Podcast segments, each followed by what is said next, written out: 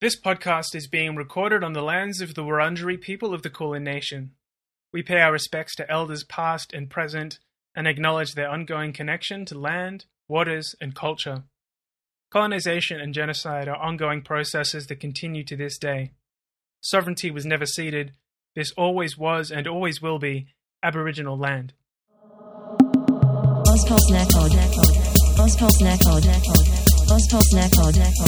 Ospol Snack Pod. Ospol Snack Pod. Hey everybody, and welcome back to Ozpol Snack Pod, the podcast that's kind of like a Tim Tam, and then it goes well with a cup of tea. Uh, we bring you bite-sized chunks of Australian news, politics, and memes. My name is Noon, and with me is my co-host.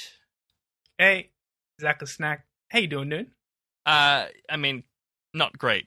To be, I, I mean, I, I'm feeling good. I'm just doing terribly, as the intro to this podcast has demonstrated. Uh, You No. left off the second. Uh, we were, we spent a while trying to workshop that Tim Tam bit, and the, the second half is going to be if you, you know, we, we go well with a cup of tea, but if you start dunking on us, we fall apart. And then I was just laughing for a long time at the idea of somebody saying of their Tim Tam as they put it in a cup of tea. I'm dunking on my Tim Tam.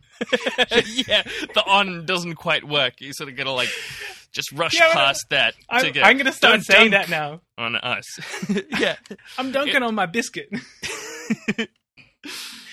I, I'm, I'm keeping that one. Uh, look, before we get into the news, I just wanted to. What's the opposite of a shout out? Uh, but whatever that is, I wanted to do that to Sammy J, uh, comedian about town, ABC like radio host fill in, uh, who has released a podcast called The Snack Pack. Um, and I just want to say it's totally unacceptable. You know, the Snack Pack, that's our. It, well, it's you guys. You are the Snack Yeah. Pack listeners. Sammy, we wish you'd consulted us. You know, It- I we're just a phone actually- call away. You could have just texted Rove. He he passed on the message. Rove, you know, Rove is not happy about this. Rove feels very upset about this.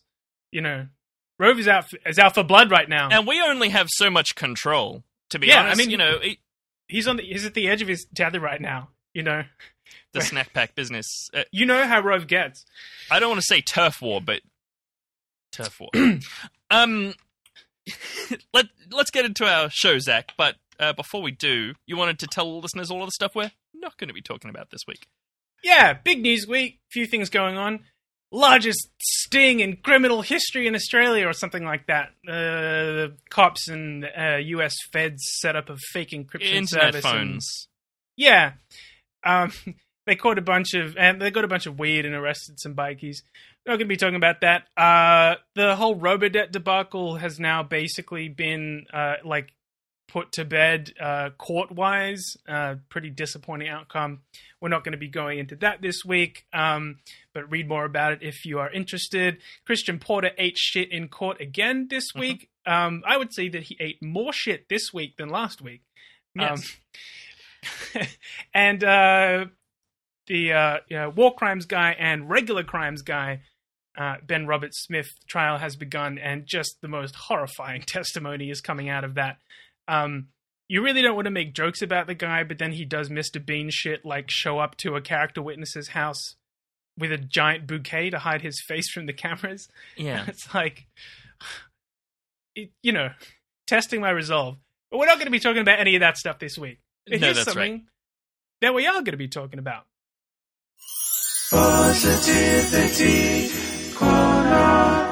So, uh, some good news this week is that the Christian Democrat Party is in receivership and a court has appointed an administrator. Uh, or to use more everyday language, uh, they've done an oopsie with their banky wanky and the judge has appointed a money babysitter. Um, oh man, I, my skin is crawling right now. you don't like banky wanky? Uh, I mean, that's uh, that's what's happened. Um, so the the Christian Democrats, uh, as listeners may know or may be able to guess from their name, are a conservative political party based in New South Wales. They hate abortion, they hate gays, they're generally awful. Um, the party has been in trouble for years. So, according to, to an article uh, in the Australian from March this year, a couple months ago, there's an extraordinary schism playing out between Mr. Fred Nile, the 86 year old party figurehead and longtime New South Wales upper house member, and a renegade group who disagree with how the party is being run. A caretaker board was installed last year after the former treasurer uh, alleged in the New South Wales Supreme Court that Mr. Nile and his wife had misused party funds to the tune of $100,000, which they have consistently and strongly denied. A new board was appointed in an annual general meeting in November, but some of the uh, members of the caretaker board believed the board was elected illegitimately. Tensions boiled over in December when members of the caretaker board changed the locks at the party's Parramatta office, Ah, barring yes. Mr. Nile and state manager Annie Wright from the premises. Uh, that's the good shit. That's the good shit. Police were called as the warring groups each insisted they were the legitimate board. So there were two different boards. They locked the doors, they called the cops on each other. Very funny stuff. Uh, there's a number of troubles at the Christian Democrats. Uh, there are claims that the false there were false minutes submitted to the government. Um, there are defamation lawsuits swirling back and forth because everyone who's been involved on both sides has talked to the media about it, so they're all suing each other for talking to the media about it. Um, Ah. and the board of directors, though I have to say I don't know which board of directors, has formed a view that the association was likely to become insolvent, i.e., they've done an oopsie with their banky wanky. Uh, And that's because, uh, uh, as the Australian mentioned, um, more than $35,000 was claimed by Mr. Niles' private company, Family World News Pity Limited, proprietary limited, sorry, uh, while almost $62,000 in electoral expenses was claimed by Miss Nile, uh, 44,000 of dollars of which had already been paid. So, yeah, uh, th- it sounds like they've taken about $100,000. They say that it was for legitimate reasons and it was just actual normal payments for services rendered. Okay. Uh, and according to a Christian news website, uh, which is the main place that this has been covered, weirdly, uh, the board has now been fired and the full control of their assets is being handed over to Sean G. Condon. You know, Sean G. Condon? Yeah. Um, uh, he is a former war fighty guy um, who I won't denigrate the good name of by completely baselessly assuming he's committed war crimes because that would be slanderous. Uh, but he's now a forensic accountant, and apparently he's a commander of the Knights Templar and has a bunch of other like uh titles from yeah like okay, so the they, Knights of they, you know, Jerusalem. They brought in another kind of Christian crusader. I to kinda couldn't help see out here. anything about him doing Christian stuff before, except that, and I think they might Except mainly be army things. Temple. I don't know. I think that's true. Uh, I th- but I think it's because he fought wars in the Middle East and shit, rather Hmm. than a- a- anyway. He's probably That's Christian. worse. That's a worse reason. Yeah. Yep. Uh, yeah, so this all comes just after a, a couple of months after Fred Nile, who again is the founder and one of the like head slugs at the Christian Democrat, uh, announced his retirement from politics and said that he wanted Lyle Shelton of Eat Shit Lyle uh, to fame, yes, to become his successor. Uh, and social media has, you know, uh, made a lot of fun of Lyle for running the party into the ground in like the two months that he's had control of it, and good for them because eat at Lyle. Uh, but honestly, I don't really think this was his bad. He was handed a big bowl of shit, um, and has just uh, now there's a court appointed money babysitter to stand there and watch him eat it. Yeah, I mean, this either way, this is positive. This is not going to be helpful for Lyle Yes, either way. That's right. Yeah, yeah, I mean, he was like on his way out basically of having any kind of uh relevancy really to the after mainstream the uh, Uh, referendum, after the the- failure sorry, of the the no, of the no campaign. Yeah, exactly. Uh, so this was supposed to like rejuvenate his profile, uh, and instead, It sure has. instead he's just face planted, uh, as you say, into a big bowl of shit. So, uh, I think we can pretty unequivocally call that a positivity corner. I agree. Uh, all right, well, why don't we move on now to our First Nations stories? So, I just quickly mention um, first at the top here, uh, I'm going to be talking very briefly about uh, an Indigenous death in custody, and I'll be using the name of that person. So, we'll put time codes in the show notes if you want to skip it over this section. Um, so, the coronial inquest into the death in custody of Wayne Fella Morrison in South Australia uh, wrapped up this week, or the hearings wrapped up. So we've been Mhm. following that uh, over the past couple of months. So the hearings are over. Closing closing submissions are going to be heard uh, early in August. So the last news that sort of came out of the inquest was that a pathologist who was being questioned essentially agreed that a spit hood that was on the spit hood that was used on Wayne Fella Morrison could have contributed to him asphyxiating while experiencing cardiac arrest. Mhm. Um, there's still lots and lots of unanswered questions about exactly what the factors what the factors were that contributed to uh, Morrison's death because, uh, as we've covered, the prison guards in question who were involved in the incident refused to give evidence. Mhm. Um, but in the meantime, uh, Morrison's family are still fundraising to cover their costs from during the inquest and also help uh, run their campaigning. I will put a link to that in the show notes.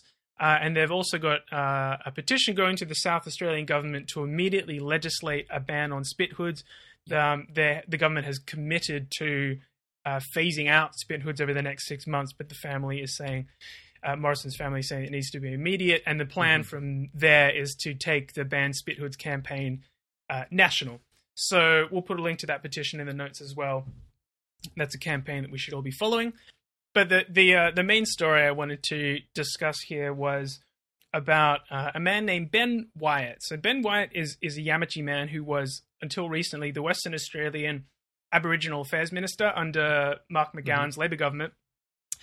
And Rio Tinto has just announced that Wyatt will be joining their board uh, Oh, as a director. Yeah. People might remember Rio Tinto for literally blowing up a 46,000 year old indigenous, indigenous cultural heritage site, Juukan Gorge. Uh, ben Wyatt is also going to be joining the board of Woodside Petroleum, who Right. are currently in the in the final stages of approving a new gas project off the coast of Western Australia, which is projected to produce as much greenhouse gas as 15 new coal-fired power stations. Uh, or, to put it another way, which will single-handedly raise Western Australia's carbon emissions by almost five percent. Uh, so, in other words, Ben Wyatt, former Aboriginal Affairs Minister in Western Australia, is joining the boards of two of the biggest bastard corporations in the country. Uh, And- so, yes, Sorry, I imagine you'll go into all of this a bit more, but it's just like he was involved in making decisions that made those companies money like a couple months ago, right? When he was in office, and now Yeah, he's just so- gone straight into the companies that he was helping. Yeah, so uh, specifically when it comes to mining companies destroying Aboriginal heritage sites, Mm, that decision rests with the Aboriginal Affairs solely Minister. with him. Yeah. Yeah. Um, so he didn't wasn't the person who actually approved the destruction of the Juukan Gorge, but Right. he approved destruction of other heritage sites under the same laws. Yep. Um, and so I mentioned he he left politics recently, uh, and has now joined these companies. Recently means three months ago, which even by Australian standards is, is a fairly quick um, government to corporate transition. Although um, not as quick as who I believe is the current record holder, Christopher Pyne, who took Christopher a job Pyne, at EY and EY nine days after leaving office. Um, and so uh, the Guardian piece uh, on this story that I'm pulling a lot from is mostly framed around Wyatt catching criticism from federal Labor Senator for Western Australia, Pat Dodson, who is a Yawuru man. Uh, I've got a quote here from Dodson. Having left high office in the Western Australian Labor government, Mr. Ben Wyatt is entitled to pursue new career pathways. But his decision to join the board of Rio Tinto shows poor judgment and makes a mockery of the Western Australian government's ministerial code of conduct, which says ministers should exercise care in taking up employment immediately after leaving government. Now, Okay. yeah, that like that wording of uh, exercise, Exercise care. care. He's doing a lot is of work. qu- yeah, and I was like, I wonder what the actual wording is. So I looked up the Western Australia Ministerial Code of Conduct, uh, and here's a little quote from it: Ministers leaving government should exercise care in taking up employment or business activities in the period immediately after leaving government. In all Ah. areas, confidential information gained during office must not be used, and care should be taken to ensure that preferential treatment for the new employer or the business is not obtained by the use of contacts and personal influence by the former minister. Hilarious. Um, yeah. So, like, literally, why else would they hire them though? oh, just for the raw talent and skill. yeah, that's right. Yeah. yeah. You know, th- like they were selected to become a politician on merit in the first place, so obviously that Mhm, merit is mhm. going to carry over.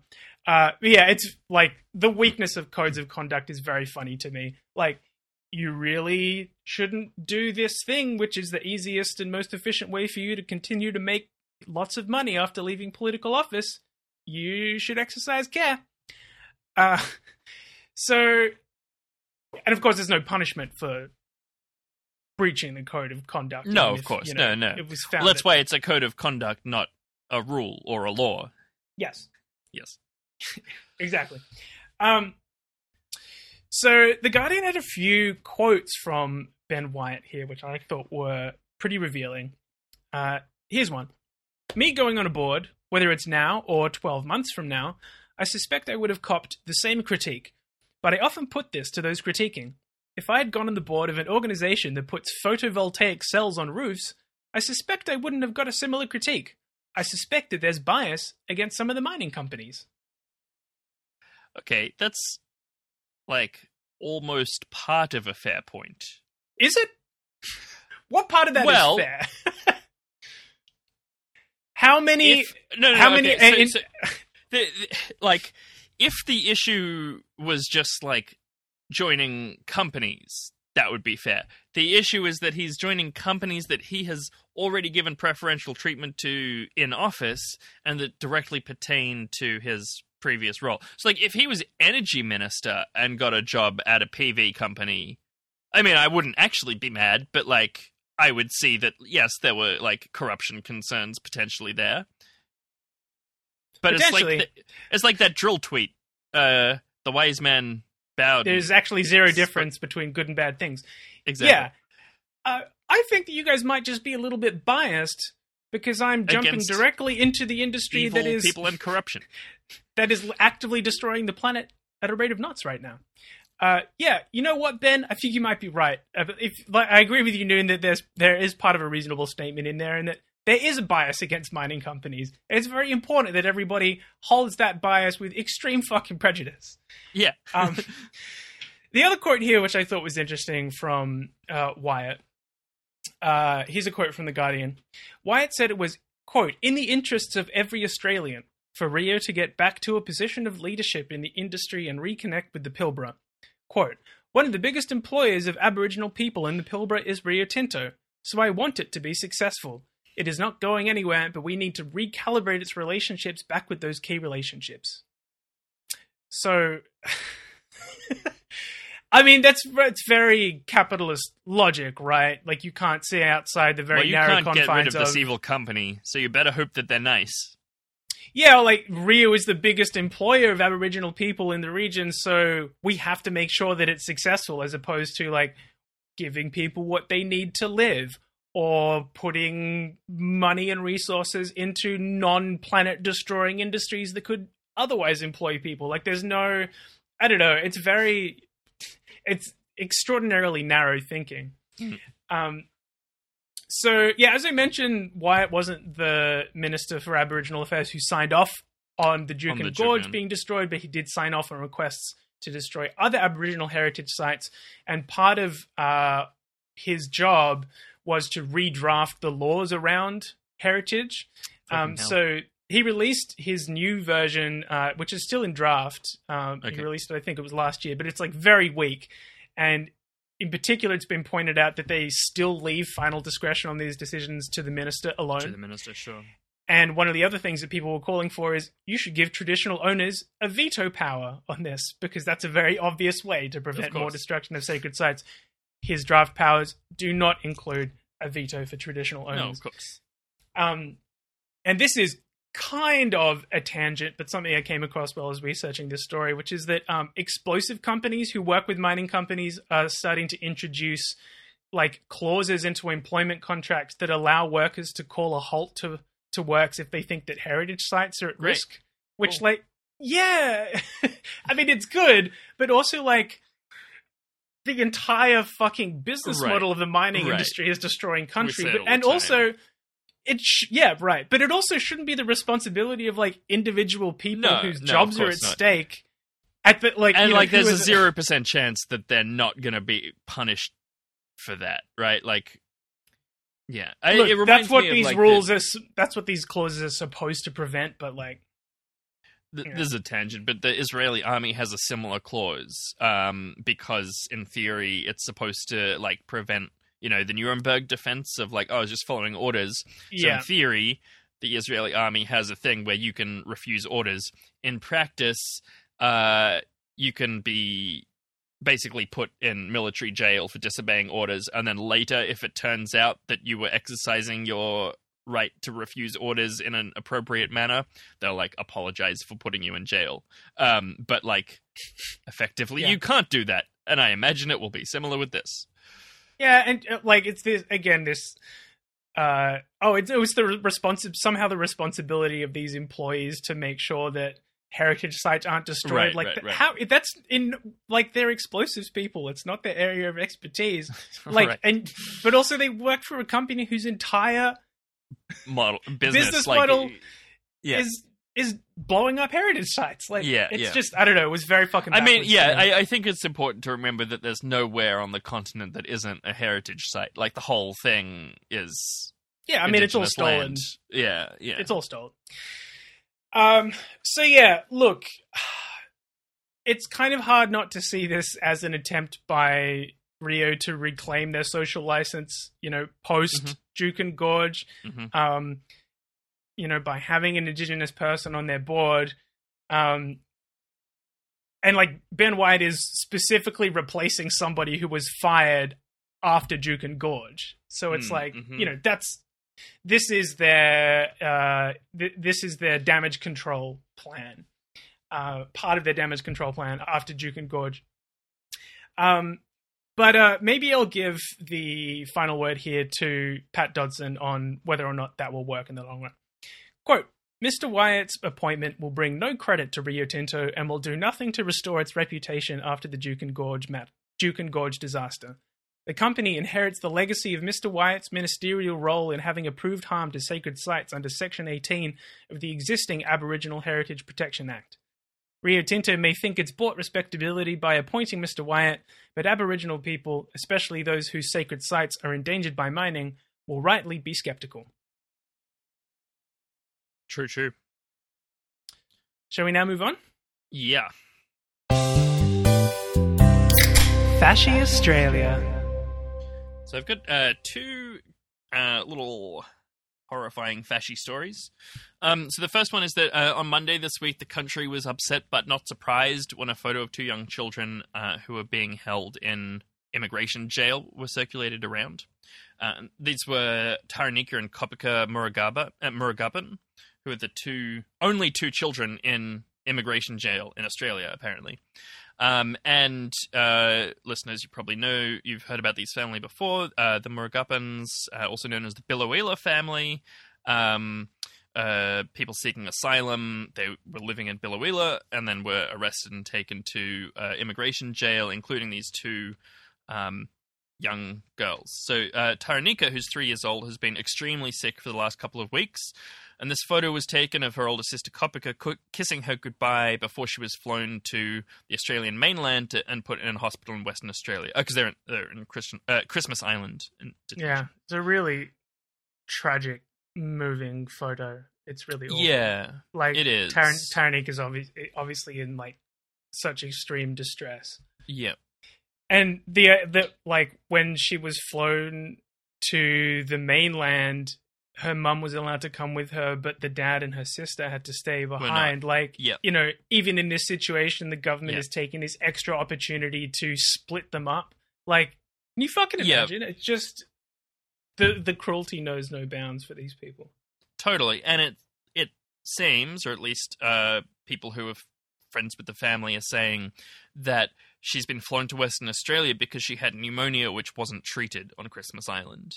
Yeah, Um, and I think as a It was- it's been reported that she, like, the family was trying to get her help for ten days before. ten days. Yeah. Yeah, they Uh, and- she received medical attention. Yeah. and as a result, uh, her pneumonia developed into sepsis, which is kind of blood infection.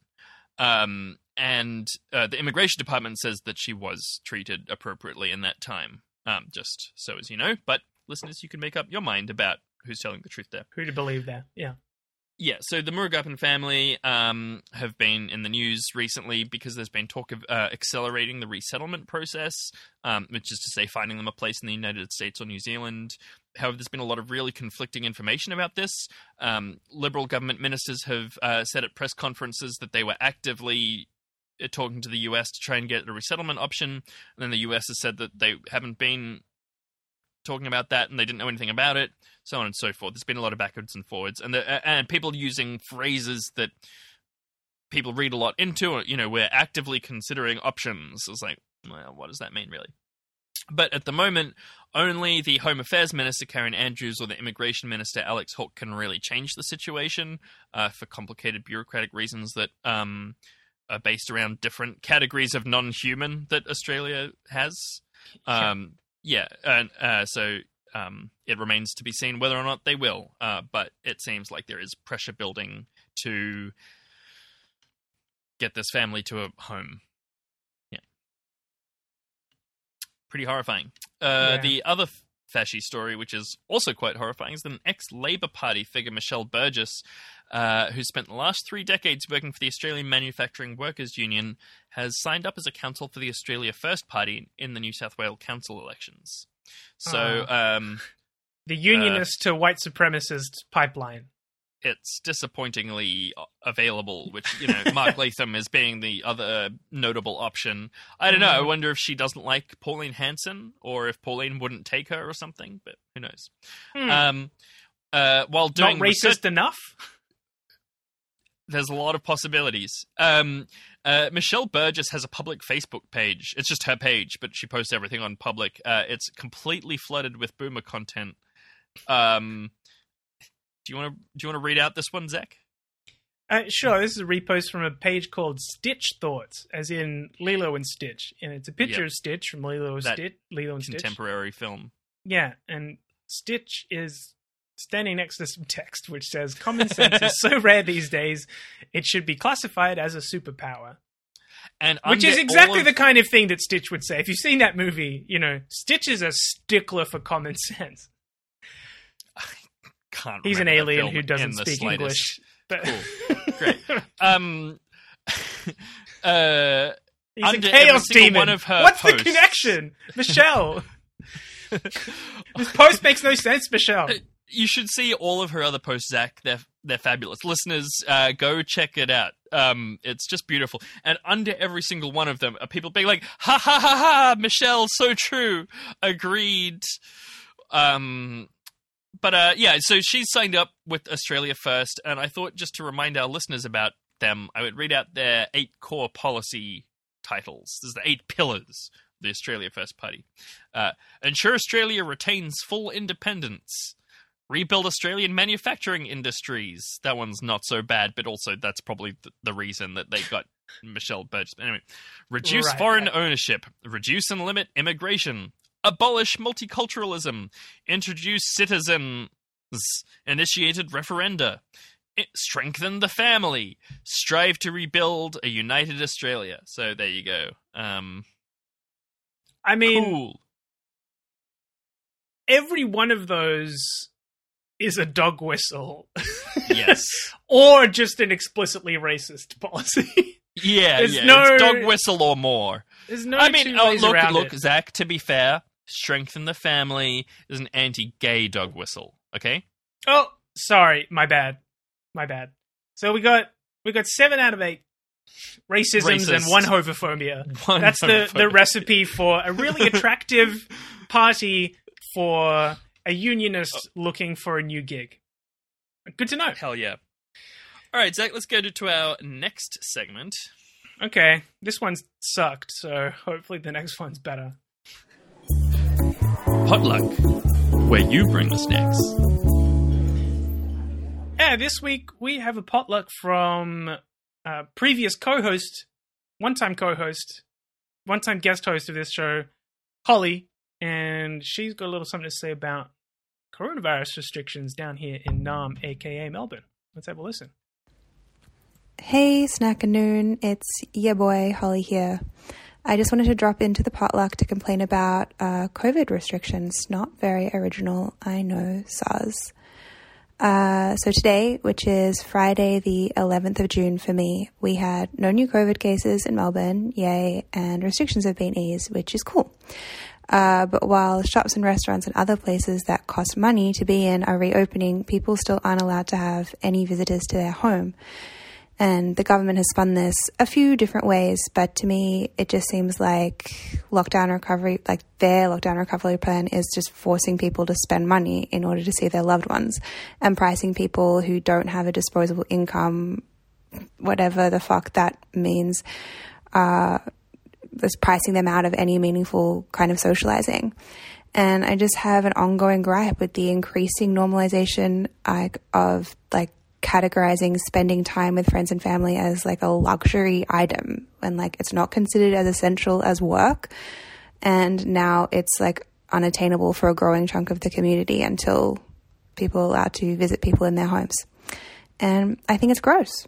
Uh, that's all. Uh, see you later Thanks, Holly. That's very true.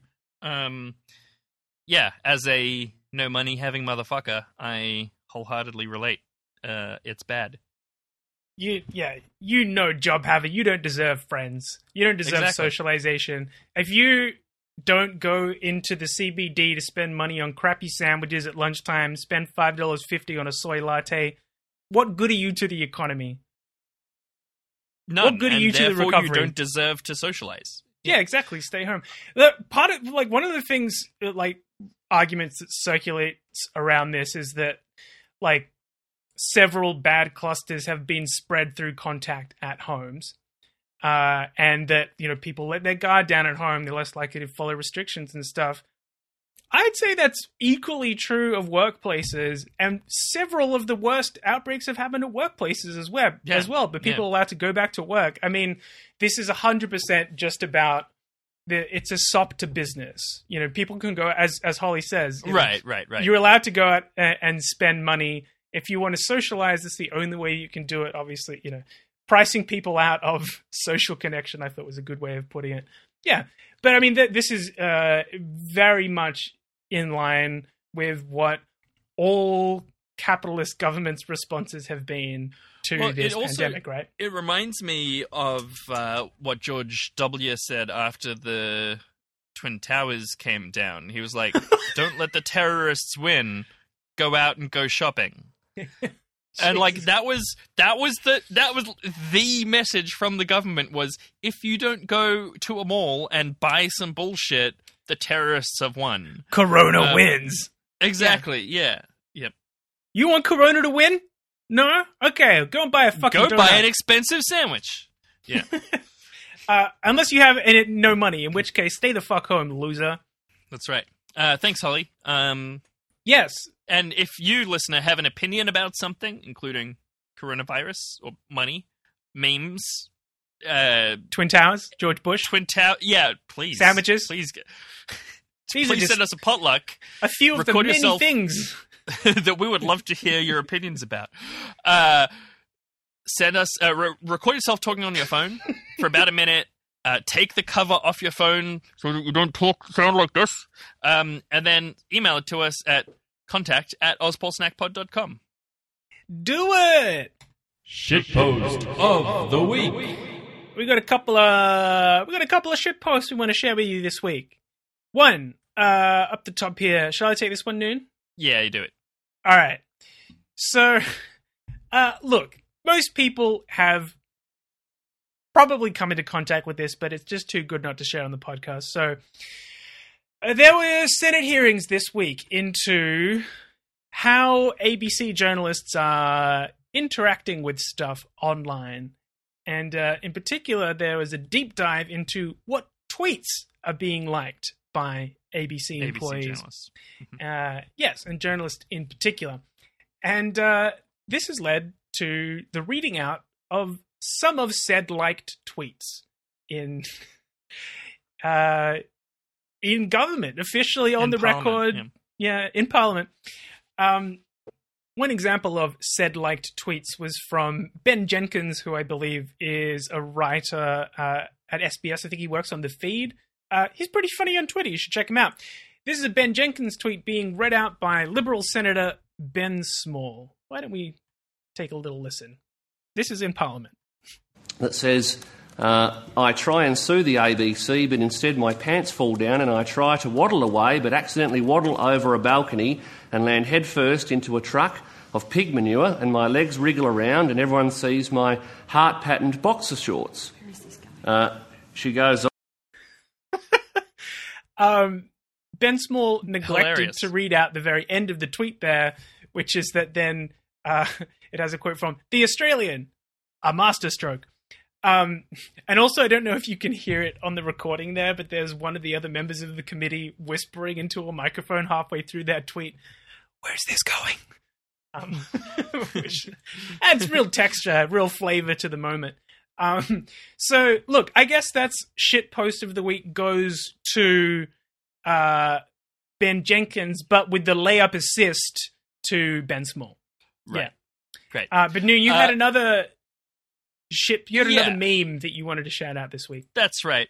Uh, like when we first conceived of the show, Zach, I think the plan was kind of to comment on meme trends that had come and go. We we sometimes do that, you know, if there's been a a riff going on in the group, uh, and there has been a riff going on uh, throughout Australian Ozpol meme circles this week. Uh, because Gladys Berejiklian, the Premier of New South Wales, uh, posted a really weird photo of her watching uh, the State of Origin. Was it? Um, Yeah, State of Origin, Game Yeah. One, Go the Blues. go the go the New South Wales Blues. Yeah. Uh, and it's a photo of her standing there, facing away from the camera, and so uh, you can't see her holding a. Coke, no zero. Holding a Coke. Sorry, Coke, no sugar. Coke no sugar, uh, and with a, a beanie and a scarf on and a jacket, but she's just standing in this empty hotel room. Well, that's what it looks like. And the TV is like very small and far away, Far which away. makes it like a perfect So- addition to. I don't know if you follow Noon uh, Jr. Hennessy on Twitter, who basically collects all of the fucking like awful dog shit TV watching setups that politicians post themselves. Right.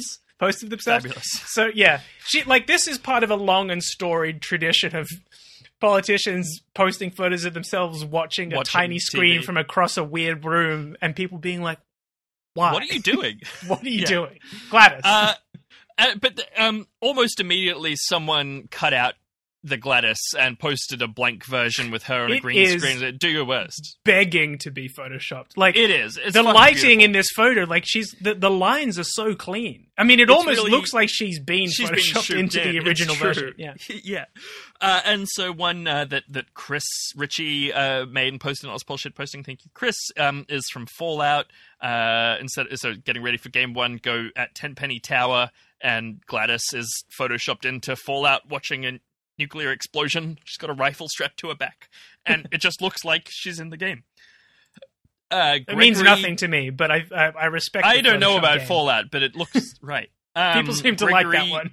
Posted one of her standing in front of Jesus on- on the cross, uh, just sort of watching the passion happening. Um, like that one. Uh, It- it's pretty funny. I told Noon before we recorded that I thought this meme was like already played out because it'd been done to death. But I'm looking at this and I'm the one of her watching there's good shit. watching the crucifixion is pretty good. I'll, Uh, I'll- there's I'll another one that I, I realized when I saw it that I had been subconsciously anticipating this meme, and it was the perfect like culmination of it. Uh, which I saw this from Benjamin Miller. I don't know if it was OC from them, uh, but at Benjamin Miller on Twitter, and it's Gladys standing in front of Bernie Sanders, and Bernie is sitting there with his mittens, looking grumpy. And because the the reason I was subconsciously anticipating it was that it was the same meme, right? People just photoshopped Bernie sitting in a bunch of other places, but this is so much more affectionate Yes, that's in right. Bernie's yeah. And so- yeah. and here Gladys is standing there with her Coke no sugar, looking at Bernie sitting at the chair at the at the uh, inauguration, or whatever it was. Yeah, uh, but yes, Zach, you're right. the The meme was murdered uh, by South Australian Premier Stephen Marshall, who recreated the meme ahead of quote the Port blockbuster. I don't know about footy, so I'm not sure what that means. But, But, it's funny um, that you post that one because that's not the first politician who did a reenactment. oh right, John okay. Barilaro did, it before. John- Yeah, like, That's weird. literally. Why- Yeah, literally Gladys's deputy. like, I guess Did his own know no news is recreation. bad news. I mean, all all news is good news. All coverage is good coverage. What, something like that, you know. I think no such thing as bad publicity. There's the one. Yeah, I think Yeah. maybe that's and you you were sort of no news is good news, which is also prob is also true for these people, but is a separate. Yeah. it's the opposite. That's a separate saying. Yeah. Okay. Um, Uh, cool. but now, I mean, now the meme is thoroughly dead because it's Well been described on Ozpol Snack Pod, which is the final nail in the coffin for the meme cycle. so, Uh, if only Uh, we were that foremost of political nobodies that we were the, that we were the death of the meme. No. Uh, anyway, R.I.P. Gladys holding a can meme. You were really fun for like two to three hours. day and a half. Yeah. Yeah. Okay. Let's move on. You fucked up. Yeah, I mean, look, this is definitely a fuck up, but it also could have been in fashy Australia because one of Australia's loudest Nazis, Tom Sewell, is in jail again. Uh, and he has been charged with, and I quote, armed robbery, robbery, theft, criminal damage, affray with face covering, affray, assault with weapon, violent disorder, common law assault, and committing an indictable offense while on bail. Basically, he and a bunch of his goons went camping. Again, you might recall they went camping a while ago and did Nazi shit. They just they love to wear shorts and tramp around in the dirt. They love to be in places that cops can't be bothered going to. Uh, so what happened was they they went camping. They saw some people. They yelled Antifa at them, and then they went and smashed up their cars and stole their phones. Um, uh, yeah, and genius such a piece of shit. This guy. genius brain lord Tom Sewell uh, seems to have cut his hand while punching in their car window, which you know, kind of unsurprising. Uh, and yeah, the that's police. like an archetype. That's the archetypal angry Nazi injury. punching a, a drywall, maybe, but yeah, Yeah, I Uh, get. Sure, sure. It's one step up from drywall. it's true. Yeah, Car of a random innocent bystander. yep. Uh, all of the news articles. I wasn't going to include this because it's so fucking like mainstream journalist thing to say, but none of the victims are affiliated with her an- with Antifa or any other left wing groups. And it's like you didn't need to say that, but also apparently sometimes you do. But uh, but uh Tom, uh, the the police have basically been like, look, we have a photo of him from earlier that day where he doesn't have a cut on his hand, and we've arrested him now. He's got a cut on his hand, and his blood is all over the glass in the car. So we're pretty sure he was involved. Um, but unfortunately, That is some tip top A grade police work right there. yeah. Uh, unfortunately, none of the other Nazis involved seem to have been arrested, um, Hmm. and at least some of the victims are refusing to give evidence because they worry about being targeted for reprisal. Uh, the police have not managed to recover their phones, which I would describe as concerning. Uh, and Yeah. Tom Sewell has been, while in jail, telling his goons to, quote, investigate these victims, which I would describe as totally fucked. Um, but the good news, I guess, is that he's been denied bail. Uh, and shout outs to ABC journalist Danny Tran, who began the article about it like this An Australian neo Nazi who considers himself a, quote, political soldier for the white race and idolizes Adolf Hitler has been denied bail. And that, like, that's good reporting on Nazis. Instead of being like far right activist Tom Sewell has been accused of an altercation while camping with his boys or whatever. You know, like, yeah, really Yeah. upfront. He's a fucking neo Nazi. He loves Hitler. He is not a reasonable person, uh, but he has fucked up and is in jail. So, goodo. Yeah, I look. Uh, fuck the cops, but also Tom Sewell being off the streets. Any Nazi being off the streets, Is a good unequivocally a good thing. Yeah. because it's going to stop him doing stuff like, for example, punching out random people's car windows and stealing their phones. Like a fucking fourteen-year-old lad. Like, what are you doing? Mhm. This shit is just so fucking embarrassing. And like, as far as I know, these people were white and just like uncomfortable about seeing a bunch of Nazis. And it seems like one of them was like, "Hey, I think those are the Nazis from the Grampians," uh, and then they ye- yelled Antifa and went after them. It's just like, guys, like, you, you have to make up a category that that is meaningless so that you can attack white people, right? Like you have to make up Antifa because yeah. Anyway, that's all. All right. Yeah, very, very fucking silly waste of space. Fuck, fuck that guy. Let's move on now uh, and have a quick chat about some changes that are happening to Medicare. So, this is kind of a complex one, and I don't have anywhere near as like deeper background knowledge on this stuff as I would like to in order to form like particularly Mhm. strong opinions. But Sure. I'm going to do my best here um, to tell to describe what's going on because there's been kind of conflicting headlines going around about this. Some which are quite alarmist about re- saying things like uh, people are going to be thousands and thousands of dollars out of pocket because of these new Medicare changes and that kind of thing. Mhm. Uh, and other headlines, you know, being like this is quite a normal thing that's happening. So anyway, Sure. let's get into it a little bit. So there are changes to the Medicare benefits scheme coming in from the 1st of July. So these changes have been under review for five years now. Um, and there's been like extensive consultation with various bodies that go into this. Sure. But essentially, uh, I mean, let, let's get into what that means. So, the Medicare benefits schedule is essentially like a list of all the stuff that Medi- Medicare will reimburse you for. Um, it's uh, so, for example, every different kind of operation that you can Mhm. get Mhm. under Medicare has uh, a schedule number. Can I just Uh, uh, tell a quick story about about schedule numbers? Sure.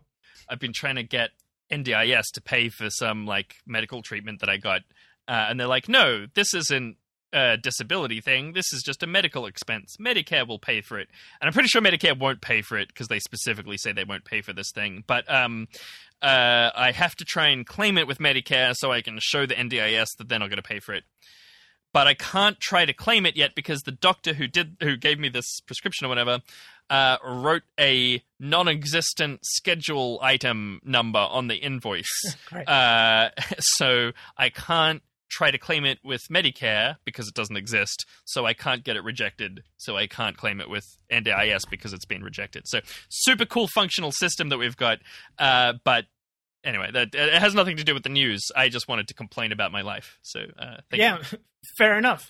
um, and look, it's maybe not a bad uh, bit of texture to add to this, in the, the sense that, like, mostly what this story is about is uh, confusion and uncertainty. Right, right. At the end of the day, That makes sense. um, yeah, mostly more on the part of like doctors and private health insurers than individuals for the most part. But okay. I'll try to get into a little bit. So yeah, as you mentioned, Noon, th- even you know things like prescriptions and basically anything you can get under Medicare has a schedule item number. So these uh, and those schedule item numbers have basically an averaged cost attached to them. Sure. So you know the average cost of getting your appendix out is However however many you know, thousand dollars. five thousand dollars, whatever it is, and then Medicare uses that in uh, to decide how much it's reasonable to charge for that, and therefore Mm-hmm. how much money they will put towards that operation. Mhm. Um, does that make sense? Yeah. Yeah. So it's it basically It's, it's, like about a menu of what they'll pay for and roughly how much they'll pay for it. Yeah, exactly. Um, so this list is supposed to get updated regularly because obviously technologies Mhm, change, prices of stuff change over time, and things like, for example, getting your appendix out is much cheaper and quicker to do now than it was 15 years ago, right? Sure. And but you know, if those schedule items aren't reviewed, then doctors are still charging five thousand dollars for what might be Right. a one thousand dollar Operation. Sure. operation these days. So you know, the idea is this: these schedule changes should, generally speaking, be moving in the direction of having people pay less. Now, obviously. Doctors aren't necessarily always a fan of this because they might get to be charged like massively overcharging for operations uh, in certain cases. Surgeons, doctors, you know, is obviously a general term. A Right, lot of right, this okay. is, is to do with surgeries Okay. in particular. Um, so these changes are coming in, and generally speaking, they should be, as I say, moving in the direction of like stuff that used to cost quite a lot of money and you would have to be in hospital for a number of days for, you can now do with a local anesthetic, be in and out in one day. It's much cheaper, Yep. but we've still got the old price attached. Uh-huh. Generally speaking, that's what should be happening, but there is zero transparency about what these changes are. Yeah. And so doctors and private health insurers are very concerned about this. So whether or not this is a good or bad thing, ultimately probably it's going to be kind of mixed. Sure. But you know, uh, there's just a lot of kind of confusion and uncertainty about it at the moment. So, the A- AMA, the Australian Medical Association, which is you know the peak body for doctors or the doctors' union, I guess if you want to think of it in that way, have been pretty uh, negative about this, mainly because they say that they haven't been given enough notice about Mhm. these changes, which is probably a fair complaint considering that you know it's just been announced. There's three weeks notice before these these changes are, supposed to come into effect from the first of June, and they don't know what they are. Uh, considering that this has been under review for five years, probably they could have given them the government could have given them a little bit more notice. So the main suggestion that's being made here is to delay the changes, Sure. basically to give surgeons and doctors time to adjust their Right. own prices. Yep. And uh, for and to make new deals with private health insurers. So Okay. this is kind of where it gets a little bit complicated, and my knowledge is a bit patchy. But essentially, um, I, I couldn't find really good numbers on this, but I think roughly half of like all surgeries happen in private hospitals. Mhm. So under Medicare, anything that happens in a public hospital is fully covered by Medicare.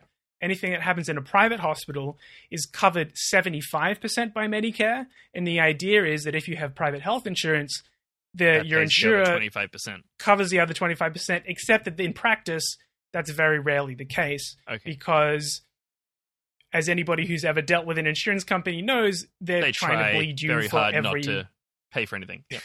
Exactly. So they have these deals basically that they make with surgeons or doctors where they have either what's called uh, no gap or known gap cover, uh, which is, yeah, easier to read than it is to say. Um, so no gap cover, obviously, there's no gap in the cover.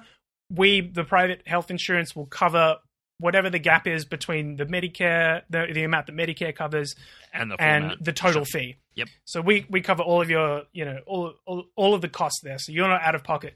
Known gap is when they make a deal with surgeons saying that whatever the kind of ultimate cost of this is, this the individual who's getting the surgery is going to be only one thousand dollars out of pocket. That's what they're going to pay for this. Right, sure. There's a known um, gap, and then the rest of it is is paid for by the insurance. Makes sense. Yes, exactly. Uh, there's other fees and stuff that can come in on top of it. sure, but like sure. at its simplest, that covers it. So the concern here for private health insurers and uh, surgeons is that they have already kind of made some arrangements when it comes to surgeries, but they don't know what the costs, the like what the Medicare scheduled cost of these I items see. is going to be next right. month. So the known gap that the patient pays might stay the same, but the amount that the private insurer has to pay might triple or something because Medicare is paying less. Yeah, and so the like the likely result of this uncertainty is that both the insurers and the doctors are going to err on the side of well, I need to get mine. So people Charging are going to patient. yes, exactly. So the patient is patients are likely going to be out of pocket due to the confusion Yep. uh, and like the poor rollout of these changes. Even though longer term, it seems likely on balance that the changes are actually going to overall save people money. At least that's the idea.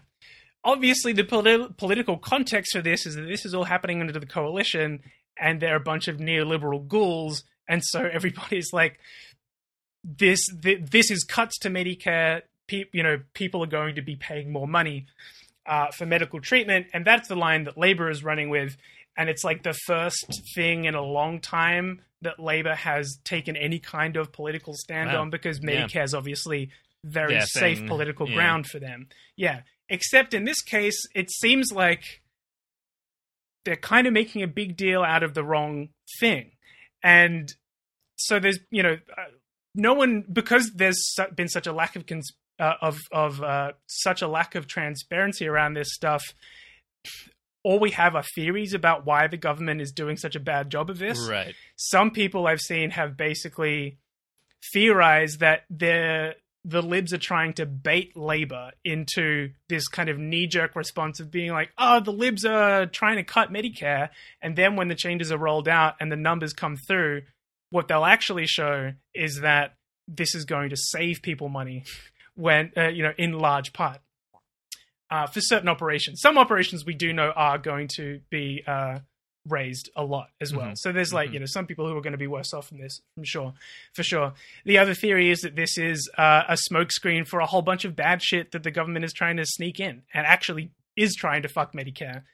But most of the analysis I've read seems to think that that's probably not the case um, because they ha- like most uh, medical peak bodies and like uh, health consumer bodies and Mhm. that kind of thing have been consulted and have been on board with the process pretty much the whole time.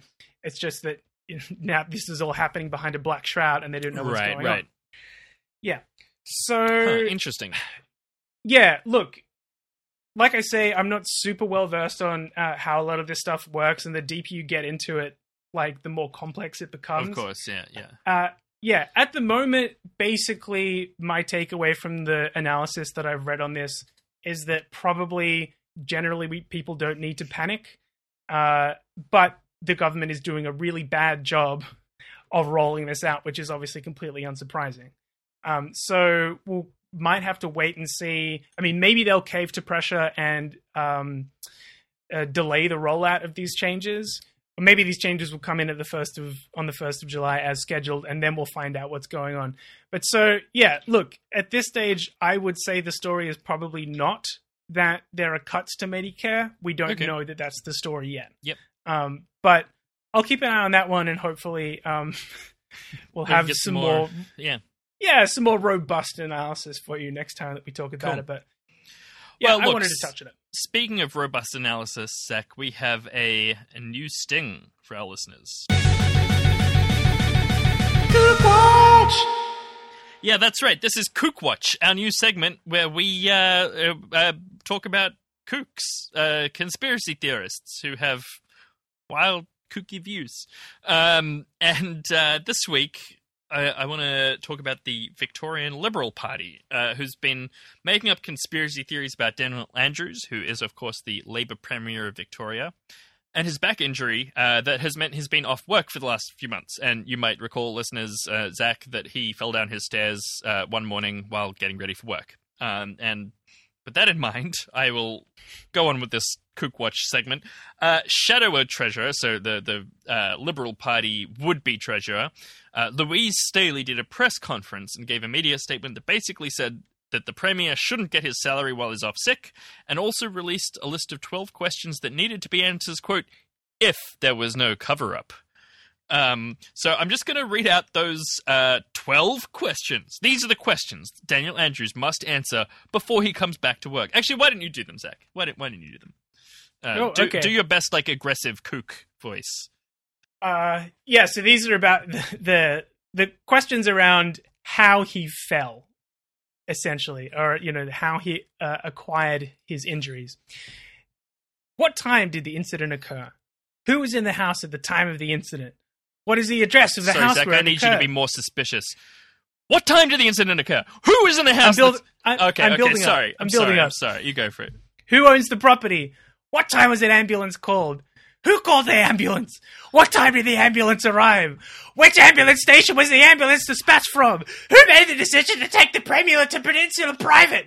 Were the police contacted? Did the police attend? Has Daniel Andrews been interviewed either formally or informally by the police in relation to anything that occurred over that long weekend?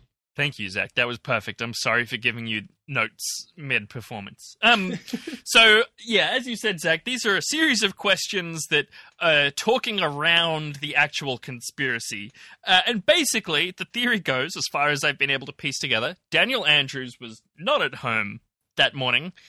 He was well. It, it, the injury occurred the previous night when he was drunk at Lindsay Fox's place. Lindsay Fox, listeners may know, is a like a trucking magnate. He owns Fox trucks. Uh, and, and Daniel oh, Andrews you're got passing drunk. another fox. Exactly. Yeah, yeah, yeah. Daniel Andrews got drunk uh, and hit on Lindsay Fox's daughter.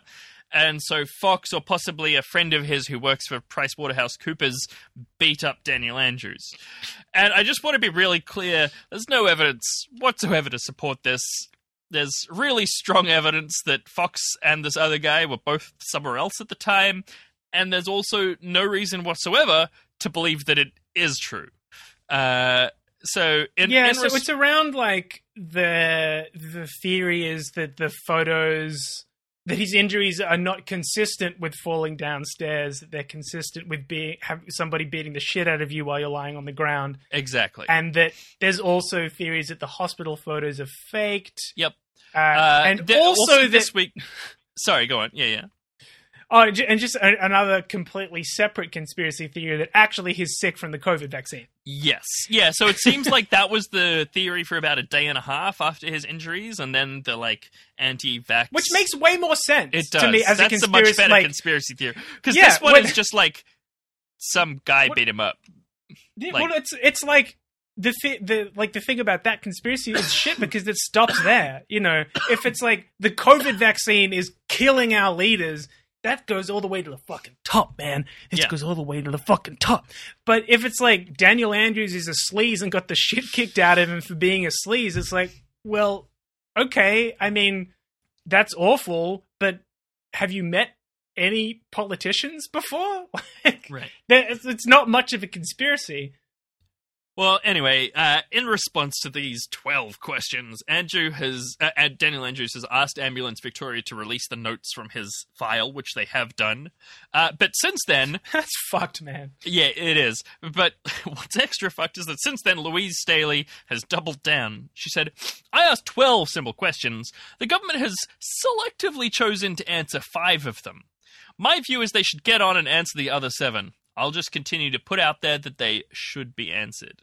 So, I'm just asking questions, man. I'm just Yeah. asking questions. Like, I mean, many people have been like, hey, you are actively encouraging conspiracy theories. And she's being like, the only way to put these conspiracy theories to bed is to answer these questions. Like, I got nothing to do with it. I'm just the messenger. Mhm. Okay? You know? Like, just so fucking disingenuous. The, the idea this is coming from, you know, somebody high up within the like mainstream political opposition is I mean not surprising but it's just fucking ridiculous. mhm. And the fact that she issued that double down press conference by wearing yeah. that really weird jacket with no arms that makes her look like a big mushroom was also a choice. it's yeah, the whole thing is just a fucking farce. I mean, there's also I saw some commentary on Twitter which uh, rang really true for me, which was that there's this strongly ableist dimension to this, where essentially people are like, "Oh, if you aren't putting all the details of your illness or Mm, mhm. incapacity on display, then it must be fake." Totally. Which is just yeah. like, shut the fuck up. There's okay? another thing. Just I like. I didn't really mean to do any like actual news or commentary on this because you know Kook Watch. Uh, I I titled this Daniel Adrenochrome Andrews because I, I I posted a you know my classic content of a photo of a paper uh, uh, a cartoon in the paper. Um, and made some comment about adrenochrome and triple brackets, and people like, dude, that's really uh, not cool to like use anti-Semitic language about Daniel Andrews. And I was like, that the joke is that they're conspiracy theorists. Anyway, that's fine. But uh, uh, I mean, one of the things Louise Staley's been saying, I've heard other people say, is like, oh, how come he gets fucking six weeks off to recover from his multiple broken ribs and fractured spine, and he still still keeps getting paid his salary? That's so unfair. And it's like. Hmm. I think the issue here is that other people are denied sick leave or adequate sick leave or are fired when they get injured. And, and like, that's fucked. It's not fucked that Daniel Andrews is getting the time off that he needs and the medical care that he needs. It's fucked that everyone else can't access that. So yeah, no, I mean, not from Louise Staley's point of view. No, of course, yeah, nobody should get healthcare. sick leave. You don't Yeah. work, you don't get paid. Uh, look, I assume. Obviously, I, like everybody else, have never heard of this person before. No, that's week. right. So, which also tells you a lot about what her motivations are True. for True. doing this kook shit. I mean, this is what happens when you put an opposition party down in like very close to like single digit approval ratings. They they they like, like they're cornered like this. The fight or flight response gets triggered, and they start doing weird shit like posting donuts in the shapes of dicks on Twitter, Mm-hmm. and and just going whole hog down into the conspiracy trough and pigging out. Anyway, that's probably enough kook watch for this week. Would you agree? I Moon? think it's more than enough. Would you which agree that's enough news for this week? More than enough, Zach. All right, good. Every good. week there's I, I much agree. news. Way too, way too way too much news. If you want a podcast, you gotta do a lot of shit. That's not technically podcasting. You still gotta do that shit. Yes, Uh, we still have to promote ourselves. We still have to tell you to like, share, and subscribe. And to sign up on Patreon for one dollar a month, you get a bonus monthly episode this month. Uh, it's just come out the uh, yesterday, day before, uh, when this uh, is co- is released. Uh, it's about cops, corporations, and kink at Pride. Follow us on the socials: Facebook, Insta, Twitter. We got the big three. Like our posts, even if you don't actually think they're very good, please. Yeah, Just- that's that's just do us helpful. the solid.